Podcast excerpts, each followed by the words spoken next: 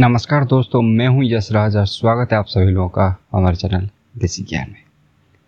दोस्तों, जो पिछला हमारा पॉडकास्ट था ट्यूसडे का तो उसमें हम लोगों ने क्वालिटीज ऑफ़ लीडर के बारे में बात किया था। आपने उस एपिसोड को इतना ज़्यादा प्यार दिया कि हमारे पॉडकास्ट के सबसे ज़्यादा सुनने वाला एपिसोड बन गया। अगर आप में से किसी ने भी उस एपिसोड को अभी तक नहीं सुना तो मैं आप सभी लोगों से रिक्वेस्ट करूँगा तो पहले जाके उस एपिसोड को सुनिए, उसके बाद इस एपिसोड को आगे सुन लीजिए, ताकि जो आपका पूरा कोर्स है क्वालिटी ऑफ़ लीडर का ये पूरा कोर्स है कंप्लीट हो जाएगा। या फिर इस एपिसोड को सुनने के बाद उस एपिसोड को जाके सुन लीजिए, जिसका लिंक मैं आपको डिस्क्रिप्शन बॉक्स में दे दूँगा।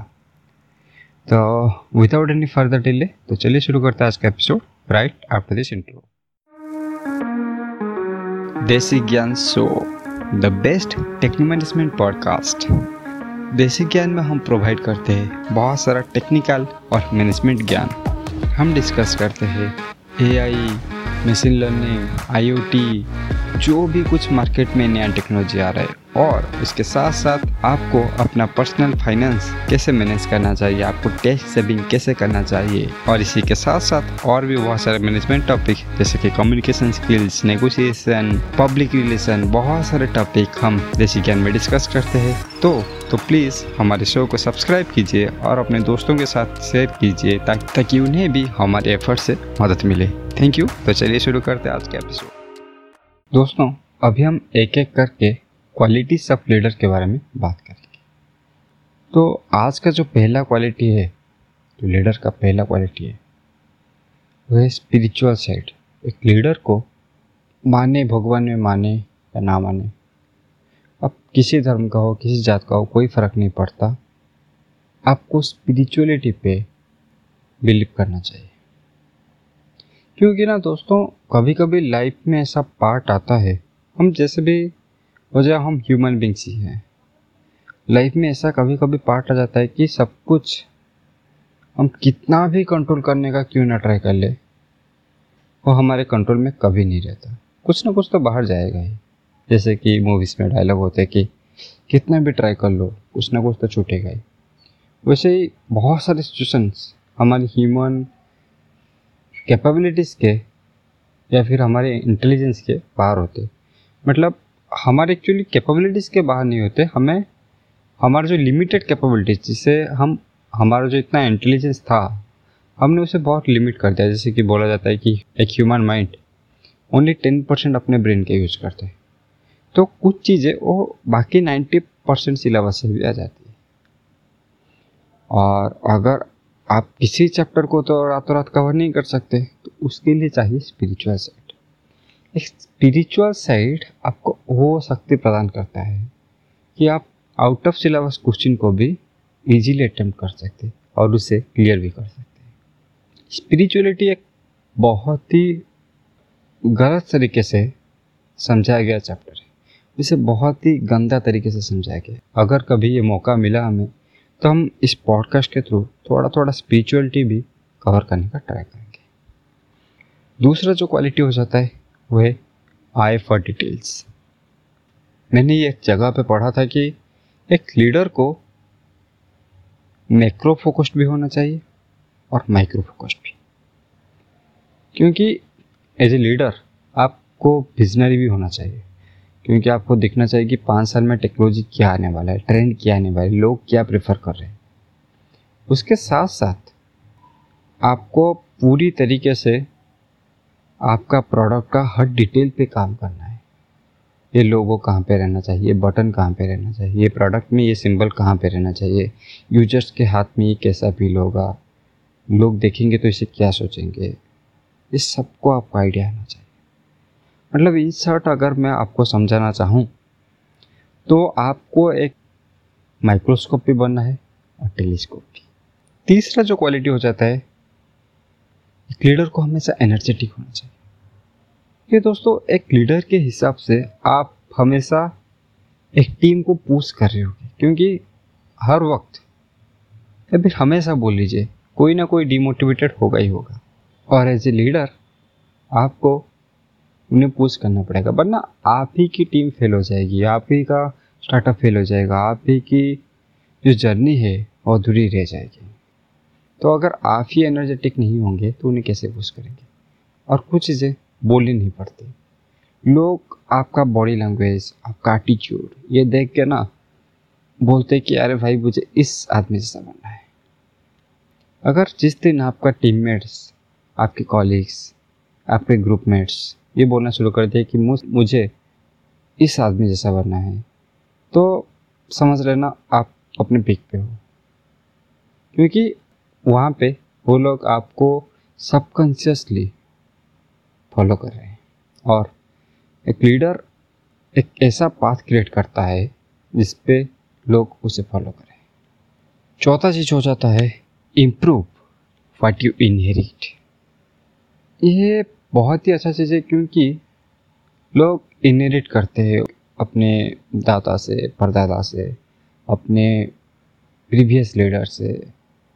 और अपने मैनेजर से बहुत सारे चीज़ इनहेरिट करते लेकिन वो जो नॉलेज था, वो उस टाइम के हिसाब से बेचता बेंजामिन ग्राम जिसको कि स्टॉक मार्केट में एक भगवान के रूप में देखा जाता है, जिसको सिक्योरिटी एनालिसिस का बाप बोला जाता है, और जिन्होंने the famous book the intelligent investor लिखा है, जिसको कि एक बाइबल के रूप में देखा जाता है। इवन एक फॉरेन बफेट भी उसे एक बाइबल की तरह ट्रीट करते हैं।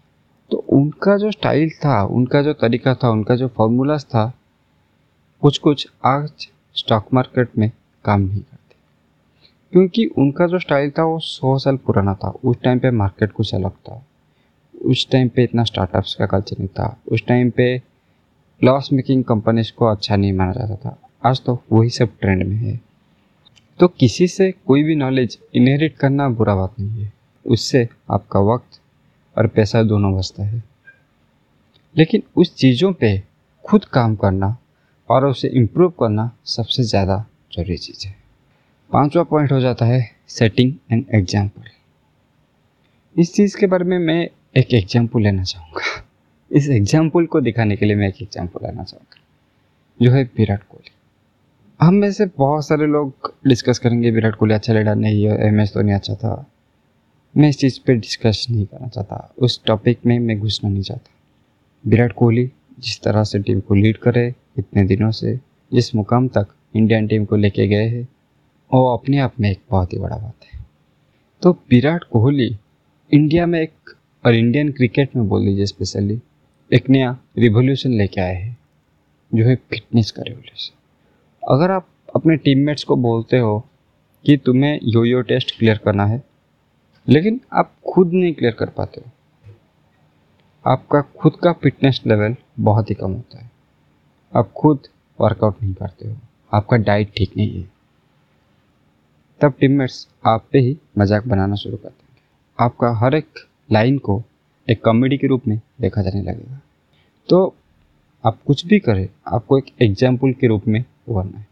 आपका जो स्टैंडर्ड है, एक गोल्ड स्टैंडर्ड के हिसाब से देखा जाना चाहिए, एक बार स्टैंडर्ड होना चाहिए। तो आपको एक एग्ज़ाम्पल सेट करके ही आपका और नॉलेज आपका और रिस्पेक्ट आपको मिलेगा।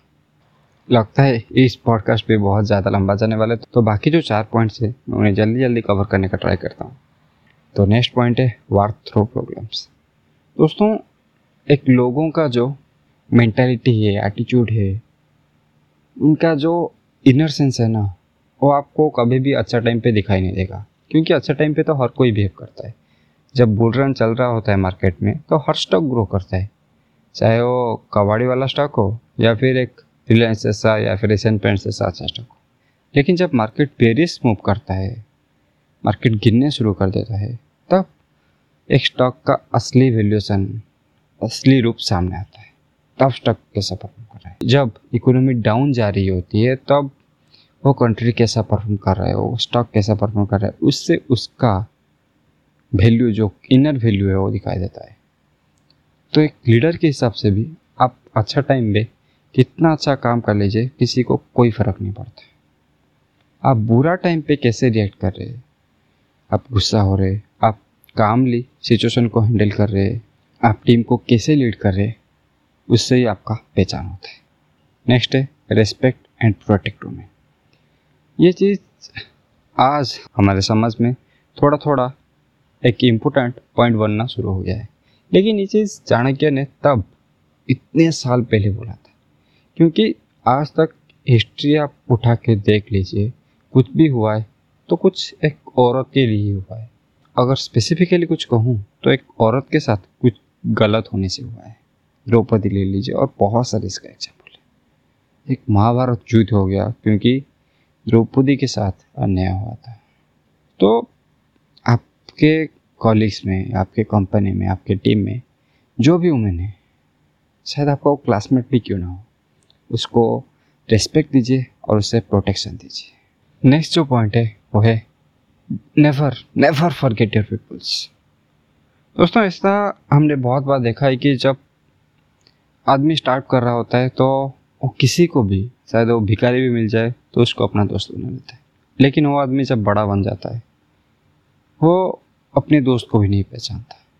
तो ये एक बहुत ही ख़राब साइन एक लीडर का। एक लीडर को सबके साथ अच्छे से बिहेव करना चाहिए। क्योंकि उसे ये नहीं भूलना चाहिए कि जिस आदमी को बस रूडली बिहेव कर रहा है, कभी वो भी उस जगह पे था और उसे भी लोग इस तरह से बिहेव करें तो उससे किस्सा फील हो रहा था। उसे ये नहीं भूलना चाहिए। तो जब खुद आपको बुरा फील हो रहा है तो आप उस आदमी को वैसे बिहेव करके क्यों बुरा फील कराना चाहते हैं? तो एक लीडर को हमेशा सबके साथ अच्छा बिहेव करना चाहिए और अपने रूट से जुड़े होके, अपने फैमिली के साथ, अपने फ्रेंड्स के साथ अच्छा रिलेशन बनाए रखना चाहिए। और इसी के साथ हम अपने लास्ट पॉइंट पे आ चुके हैं, जो कि है पासिंग द मेंटल तो ये मैं सबसे इम्पोर्टेंट चीज़ मानता हूँ एक लीडरशिप में। क्योंकि एक लीडर एक अच्छा मैनेजर कोई भी बन सकता है। लेकिन जो नेक्स्ट लीडर को तैयार करना, वो सबसे इम्पोर्टेंट चीज़ है। मैंने खुद लाइफ में चीज़ फेस किया है बहुत बार। इसके लिए हम इंडियन क्रिकेट टीम का एग्ज़ाम्पल ले सकते हैं। इंडियन क्रिकेट टीम में जब सौरभ गांगुली थे, सौरभ गांगुली को हम लीडर क्यों कहते क्योंकि सौरभ गांगुली के अंडर बहुत ही अच्छे अच्छे प्लेयर्स निकल के आए। आप ज़ाहिर खान का नाम ले लीजिए, आप एम एस धोनी का नाम ले लीजिए। आप युवराज सिंह का नाम ले लीजिए, आप सुरेश रायना का नाम ले लीजिए। बहुत सारे ऐसे प्लेयर्स जो कि इंडिया को एक नया मुकाम तक पहुँचाने में 2011 वर्ल्ड कप जिताने में बहुत ही इम्पोर्टेंट रोल प्ले किए थे। उसके बाद आ जाते हैं एम एस धोनी हमारे सबसे सही थे कप्तान।